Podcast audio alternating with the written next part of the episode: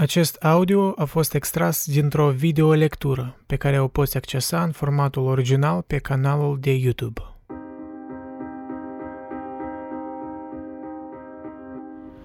Sunt în uh, Blaj acum, un orășel între Sibiu și Cluj. Eram în Sibiu inițial și mi-a recomandat Cosmin, Cosmin VLK de pe Discord, să trec prin Blaj un orășel mic, de vreo 20.000 de oameni. Și n-am regretat, aș spune, tare simpatic orășel. Am selectat uh, astăzi câteva istorioare așa, mai la mijlocul cărții, mai la sfârșitul cărții, care poate vor reda o anumită atmosferă. Arta Fuji. Asta e la pagina 62. În vitrină se înșirau chei aproape ruginite și inscripții șterse pe un carton roșiatic acoperit în unele locuri cu postav verde. Becul atârna și el, plin de fire lunoase, în chip de aureolă, prăfuit în special în partea dinspre stradă. De aceea lumina interiorul mai puternic. O figură săpată de umezeală pe postavul verde se întindea între două chei cu siguranță, cenușii și impersonale, presărate cu puncte roșiatice. Sticla vitrinei părea verzuie și avea o mulțime de mici tăieturi verticale strălucind alb. Afișul minuscul era prins pe ușă într-o parte de ajuns de obscur. Era scris cu roșu și literele se aplecau puțin spre stânga. Se opri în fața vitrinei, contractându-se în propriul gol, aplecându-se concentrat în față.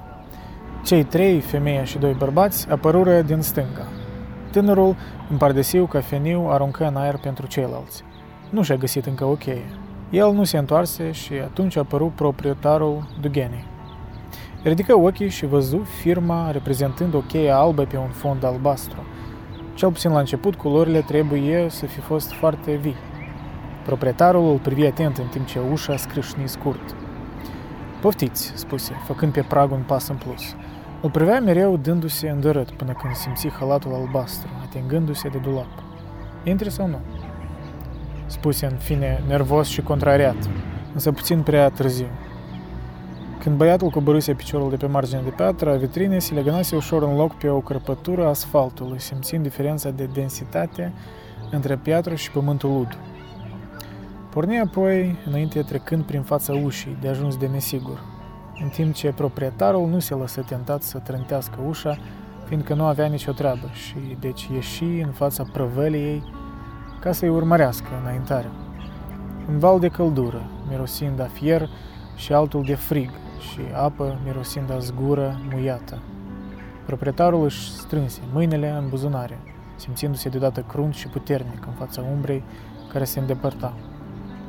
Hei tu, spuse, destul de încet, fără să aștepte ca celălalt să se întoarcă, din datorie de a-și ocupa acest minut chiar rămânând deodată singur pe străduță, fiindcă băiatul cotise după colț, plecându-se din ce în ce mai mult asupra lui însuși, până când coatele striviră pielea tare a stomacului și poate viscerele de oasele bazinului.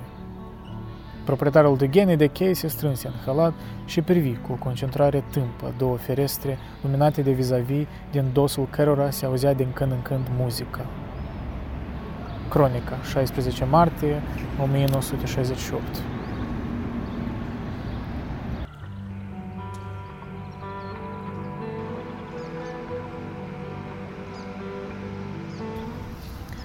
Nici, nici. Unul dintre paradoxuri este că mă aflu în situație cu ceea ce nu există. Al doilea, că mă definesc doar în raport cu ceea ce nu sunt. Într-o formă logică negativă care sună așa. Nu sunt ceea ce nu sunt. Termenul unei tetraleme imaginare nu mai poate fi eludat, deoarece eu într-adevăr sunt ceea ce nu sunt. Nu sunt ceea ce sunt, dar nu mă pot defini decât astfel. Eu nu sunt celălalt, adică eu nu sunt ceea ce nu sunt. În fine, trebuie presupus că între acești ceilalți există o categorie care nu se definește la fel. Iar putea spune despre sine, sunt ce sunt. A presupune înseamnă dintr-o dată un salt deasupra demonstrabilelor. Sunt ce sunt înseamnă misticul. El nu poate fi demonstrat și față de o definire negativă luată ca absolută, misticul nu există. Așadar, Misticul inexistent poate avea ca aserțiune despre sine doar aceasta. Sunt ce sunt, dar nu sunt. Misticul este ce este, dar nu este. Definirea mea devine de asta dată. Nu sunt ceea ce nu este. Forma e a unei aporii teologice. Dumnezeu se definește în raport cu lumea, dar nu este lumea. Dumnezeu este ceea ce nu este. Dacă aserțiunea despre sine a unui Dumnezeu care se autogândește ar fi sunt ce sunt, acest Dumnezeu ar însemna că nu există. În același timp, Dumnezeu este ce este, dar nu este.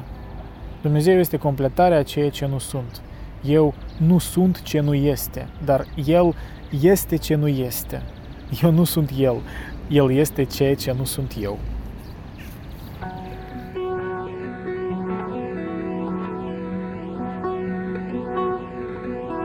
Căldura și liniștea A fost odată un băiețel care se născuse în mijlocul unui oraș prăfuit. La drept vorbind, băiețelul nu prea știa ce e aceea oraș. El avea o curte mare și o casă foarte mare cu cerdac de lemn. Dimineața băiețelul se scula, își încălța pantofii pe dos și ieșea în curte. Nu uita, înainte să-și bea cafea cu lapte, să sărute perna pe care își pusese capul mama lui, plecată din zori către un loc tainic. Când îi se făcea iarăși foame, o maică bună îi punea să mănânce o bucată mare de pâine neagră, o felie de caș zemoasă, mai albă ca soarele, precum și un fir de usturoi, care îi dădea strănuturi și putere. Dar în curte, ce minuni! Mai întâi era un gard cu strungăreață și tare putred, numai că în jurul lui se îndesau tufe pântecoase de liliac și de iasomie. În vreme ce în liliac atârnau ciorchini de flori bine mirositoare, Iasomia avea niște flori albe, ca o cupă din care băiețelul nu se mai sătura să soarbă parfum.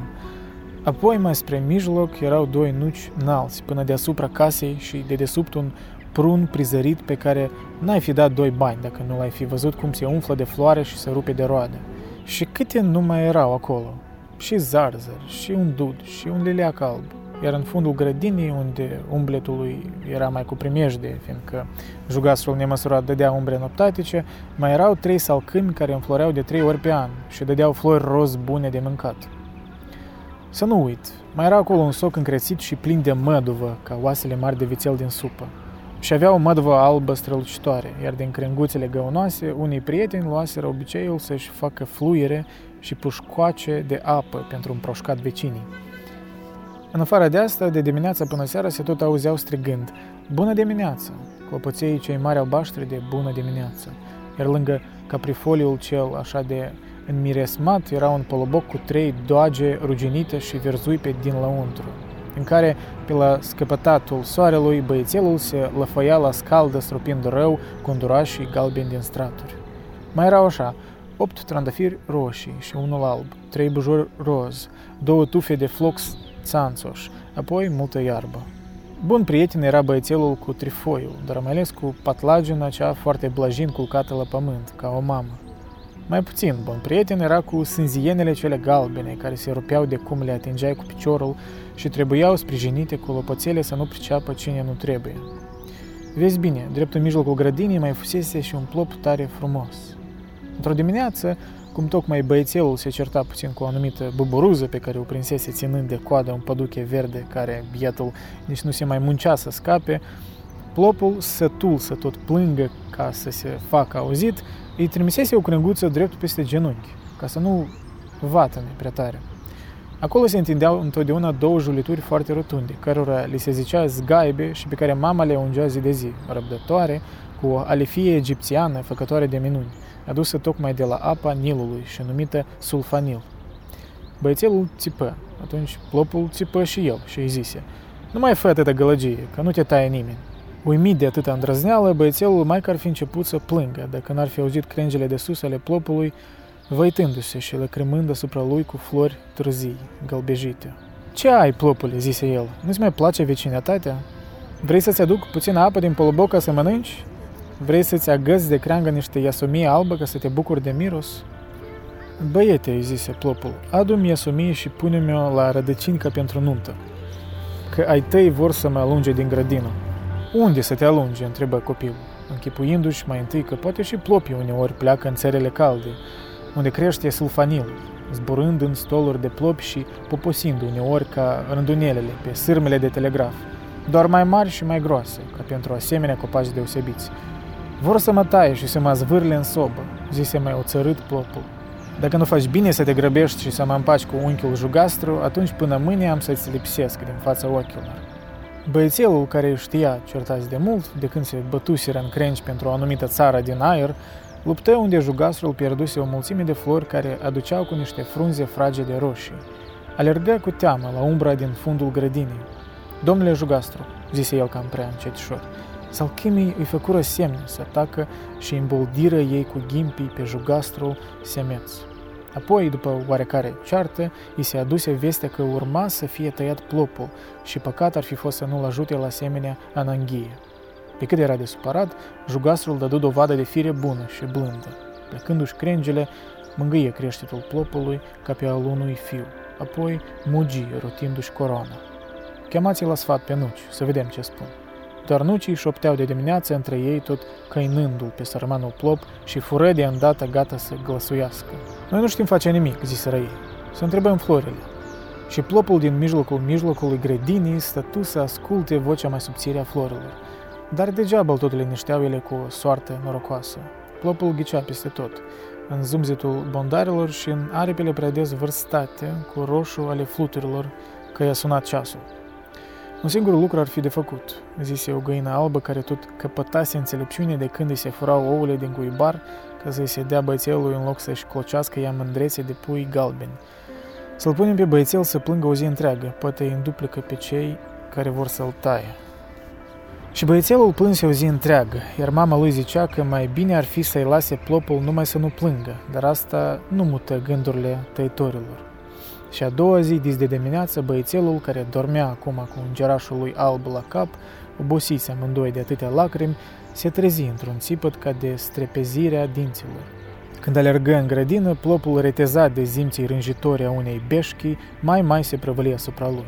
Să nu mă uiți, îi strigă el, am să crezi din buturuga mea în orice vară. Să nu mă uiți. Și tot spunând să nu mă uiți, fiecare creangă își stingea chemarea în geamăt. În dimineața aceea plânseră toți copacii și toate florile, iar prohodul îl cânta marele jugastru, cutremărându-se de la rădăcină. Să nu te sperii, zise el băiețelului, că după masă vom ține slujba mare dinpreună cu cerurile și cu vânturile, iar ție nu-ți voi face nimic. Dar de mâine încolo să știi că ne vom închide în noi și nimeni nu va mai vorbi cu tine. Sufletele noastre vor să plece de aici într-o pădure și vor rămâne doar lemne bune de secure, să facă pe plac tăitorilor și flori moarte să îngrașe pământul pentru alții. Iar în vara viitoare o să vină să te caute un gândăcel negru, cât un fir de mei, nu mai mare, unde va fi adunată toată bucuria grădinii. Dacă vei ști să-i slujești, atunci ea va înverzi din nou și vei cunoaște glasul. Dacă îl vei strivi, însă, între degete, va trebui să ne cauți mult și bine. Și parcă sticliră mii de ochi împrejur când spuse jugasul toate acestea și se lăsă o mare liniște, iar grădina îl privea pe băiețel așteptând să-i dea o mare răsplată de iubire. Dacă va fi să pleci la drum, zise socul, am să-ți înverzesc o creangă să-ți faci fluier. Noi o să-ți scuturăm atunci un sac de floare, să-i mănânci nectarul că dă putere, înghiontiră sau câmii cu ghimpi blânzi. Eu să-ți dau trei boabe albe să-ți otrăvești dușmanii, șuieră veninosul caprifoliu. Nucii promiseră și ei, doi saci de nuci prunul o prună zemoasă fără sfârșit, iasomia o floare nepieritoare de iasomii. Liliacul alb îi strigă de departe că îi va da ciorchin de flori numai cu câte șase petale bătute. Noi îți urăm să nu strivești gândăcelul, zise iarăși grav jugastru. Apoi, drăgându-și vocea și bălborosind lucruri neînțelese, gemu. Dar va fi greu, trebuie să ieși în lume. Și toate florile îl căinară, ținând ecou glasului adânc al copacului. Greu, în lume. Află, dar, zise din nou jugastrul, că ne vei găsi numai unde lupul stă lângă miel și își ling unul altuia rănile, unde oamenii cresc de-a dreptul din pământ și nu sunt unul față de altul nici bărbat, nici femeie. Se lăsă apoi peste grădină zăduful și tăcerea. Copleșit de atâtea enigme, băiețelul se duse și mâncă un bulz de caș, gândindu-se la albeața trunchiului tăiat de plop lucru care îl făcut să stropească cu lacrimi firul nedumerit de usturoi, vânăt de atâta căldură și liniște. Cu puțin înainte de mezul nopții, Palinu dădu să coboare din pat, dar trupul îi se părut țintuit cu lanțuri pe saltea. Încetișor însă el se înălță deasupra patului, în care zări un uh, băiețel palid cu ochii deschiși. Ieși printre razele de lumină care zăbreleau fereastră, străbătu liniștea de argint a grădinii și ajunse de desubtul arțarului mare. În zbor întâlni alte vietăți prietene desprinse din trupuri, care alergau către același loc și își deteră cu toții bună seară. Era un vrăbioi, o floare de nu mă uita, un trandafir, gâze mici și mari, arbori. Adunarea se întruni în tăcere. Primul luă cuvântul un cariu cu o mie de picioare. El îi blestemă pe oameni în fel și chip, până ce Palinul început să se simtă cu adevărat prost. Un salcâm, zbârlit din țepi ca să-și poată apăra nepresuitele flori îmbătătoare, luă întrucâtva apărarea omului. La ce bune florile noastre dacă nu pentru a-l bucura pe el, zise salcâmul. Ceea ce este însă trist e că omul rupe florile noastre, care astfel nu mai sunt bune la nimic. El iubește florile noastre, dar obișnuința proastă îl face să ia dorința drept iubire și atunci simte nevoia să rupă, să distrugă ceea ce iubește, sub cuvânt că astfel se bucură. Pe om îl viciază dorința de posesiune, pufăiu cu țofană nemulțumită. Vorbiră mulți, pe rând sau în cor, de nu se înțelegea nimic. Bătrânul arțar se aplecă ușor asupra lui Palinu și îi zise mângâietor. Mergi și încearcă să-ți îndupleci părinții să nu taie stejarul cel mare.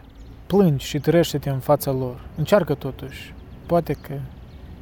Și apoi un vântișor duce îl duse pe băiețel din nou în pat, unde zorii se jucară cu el, înțepându-l în ochi cu sulițele vesele ale soarelui.